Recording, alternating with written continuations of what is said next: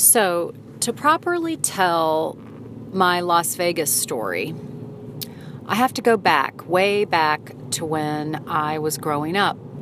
And I was raised by a single mother just outside of St. Louis, near East St. Louis uh, in Illinois. And I grew up in a tiny house with a single mom. And we struggled. We did not have money. We went without a lot. And um, my mom was gone a lot. She was gone working all the time. She worked six days a week as a legal secretary at a law firm. And she did a lot of side jobs in addition to that to try to make ends meet. She would do extra typing, she would do dictation uh, from court reporters, and lots of other stuff. And so she was gone all the time. Um, I would come home from school. Sometimes I would have a babysitter there who would stay with me until my mom got home from work. And sometimes I would just be by myself.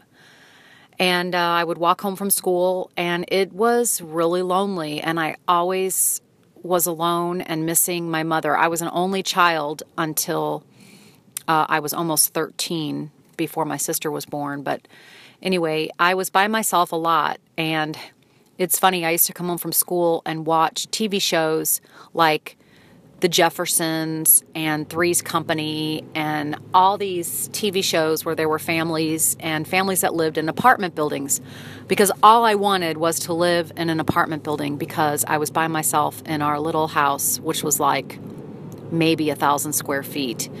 Um, so my mom was gone all the time and I I had a lot of anxiety as a child growing up because I was alone a lot. There were several occasions I can recall when my mom would not come home overnight and would not come home for several days.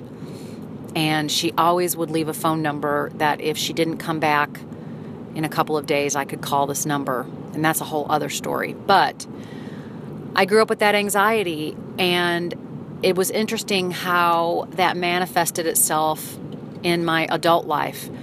When my daughter was born, I could not stand to be separated from her. In fact, when she was born in the hospital, uh, they did take her from, for some time and they wanted to watch her in the nursery and do some tests and they wanted me to get some sleep. I had like 18 hours of labor and they wanted me to rest and I couldn't stand being apart from her and um, after a short time, I, I told Mike, please go get our daughter. I can't stand, I can't even rest with her not being here. Well, that went on literally for a decade. I did not leave either of my children for one single overnight trip in more than 10 years. I, I was with them 24 7.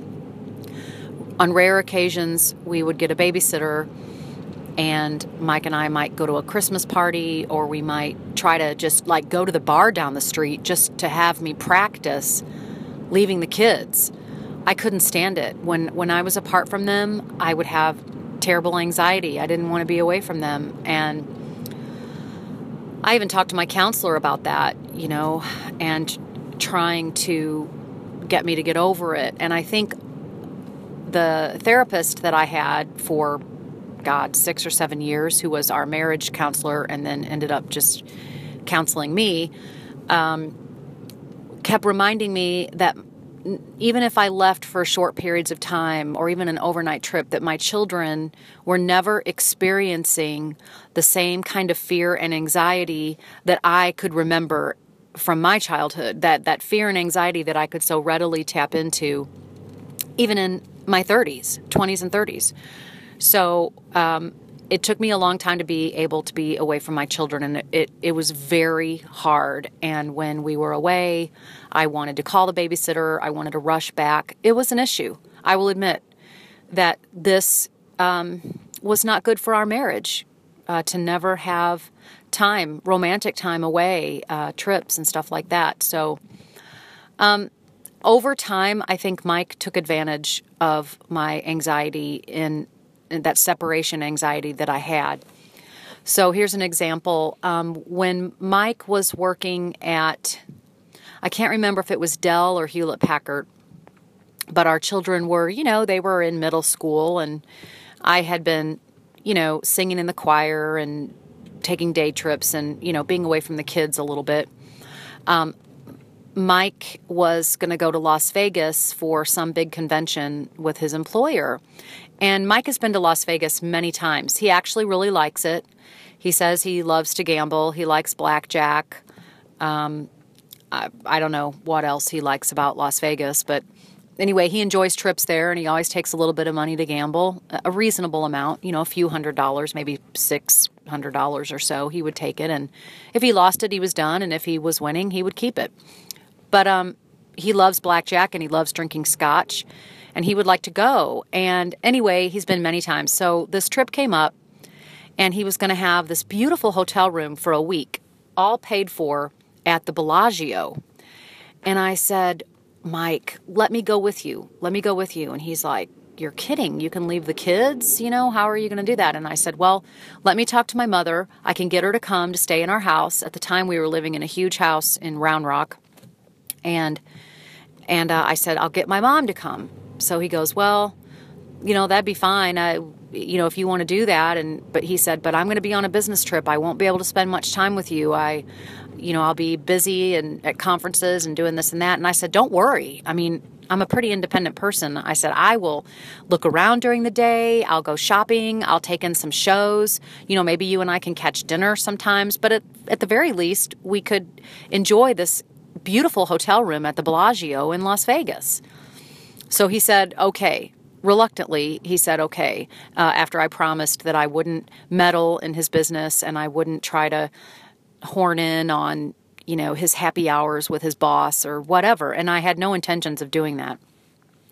So I called my mother and I said, I'm going to go to Las Vegas with Mike. She was thrilled because she knew that I had a hard time leaving my kids and she knew that this would be a fun trip for me and Mike and she loved coming to Texas and I bought her an airline ticket and we were planning this whole thing. It was a, a, couple of months away and I was really looking forward to it. I was, you know, reading about Las Vegas online. My mom was excited about the trip. She was going to get to come and hang out with our two kids in my big beautiful house and I would have all these groceries there and she could cook and my mom was really looking forward to it. So um, the trip kept getting closer and closer, and I said, Mike, I, I need to uh, buy my airline ticket. You know, this trip is like a couple weeks away. I need to. I need to do that. And he was like, Well, you better wait. You know, I'm not sure what's going on. Um, you know, which day you should come, and maybe you shouldn't come the first day. And, you know, he kept hem hawing around. And I, you know, was still excited and anxious about coming. And so was my mom about coming from St. Louis to stay with us in Round Rock. Well, it was, I don't know, maybe seven or eight, nine days before the trip. And I said, Mike, I have to buy the airline ticket, you know, because the price keeps going up. And he said, I don't want you to go. And I said, Well, why? Why?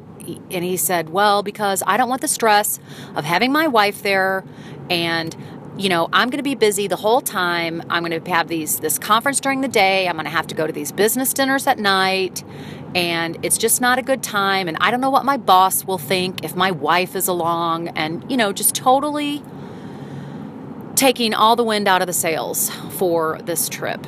And I was really crushed. I had made kind of the mental leap to leave my children with my mother, who I trusted, uh, and and I was going to go with my husband to Las Vegas, and I I knew I wouldn't bother him. I mean, I've gone on business trips. I've gone on business trips alone. I have flown alone.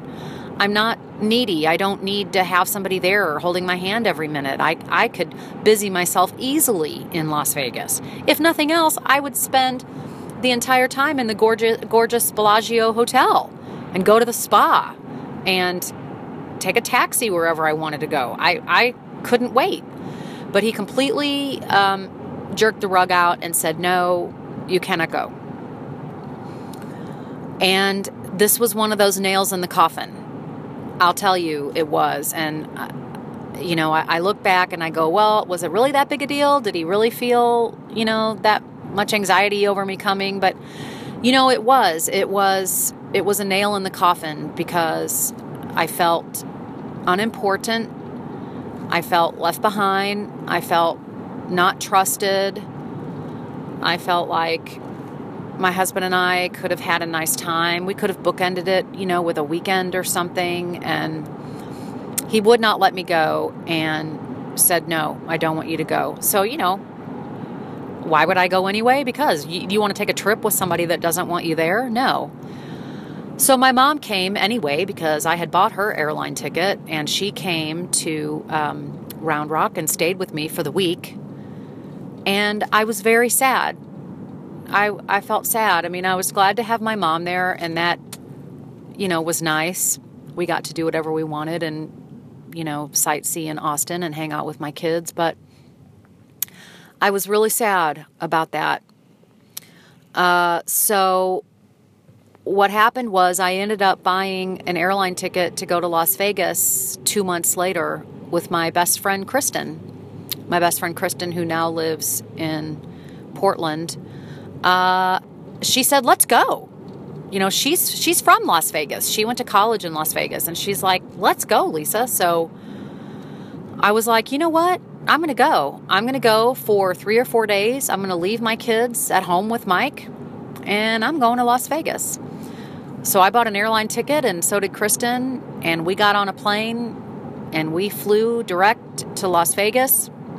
Stayed Thursday, Friday, Saturday, home on Sunday, and that was my first trip, my very first trip away from my kids overnight. And oh my, did we have fun! And we had a blast. You know, they say what happens in Vegas stays in Vegas, and that is the truth. Um, I, if I had it to do over, I would do some things differently. I would not have been so irresponsible while I was there. But I didn't, I never, I didn't cheat. I didn't do anything against my marriage. I just drank too much and passed out and threw up. Uh, anyway, we gambled a little. We watched uh, a show called Be- the Beatles Love Show. It was fantastic. We ate out. We went shopping. We jumped on the bed we drank too much. We we absolutely had a ball. That said, there were some very dark moments while I was in Las Vegas. If Kristen were here, she could talk all about that. I was um, I was in a dark place because I felt rejected, you know, by Mike. I was down about it, and um, I think I, at that point I could kind of see the writing on the wall that okay, we've got a problem here. We have a problem that Mike was more concerned over his boss's feelings than the feelings of his wife, the mother of his children. You know, I, I thought he should have gone to his boss and said, Hey, you know, would it be appropriate if Lisa came along? She'll buy her own ticket. You know, it, it it, it, won't stop me from being at any of the events I'm supposed to be at. You know, he could have talked to his boss about it. And if his boss said, you know what, this is not the right trip, a, another one perhaps in the future, uh, then that would have been great. I would have I've, I would have been happy with that. I would not have held that against him.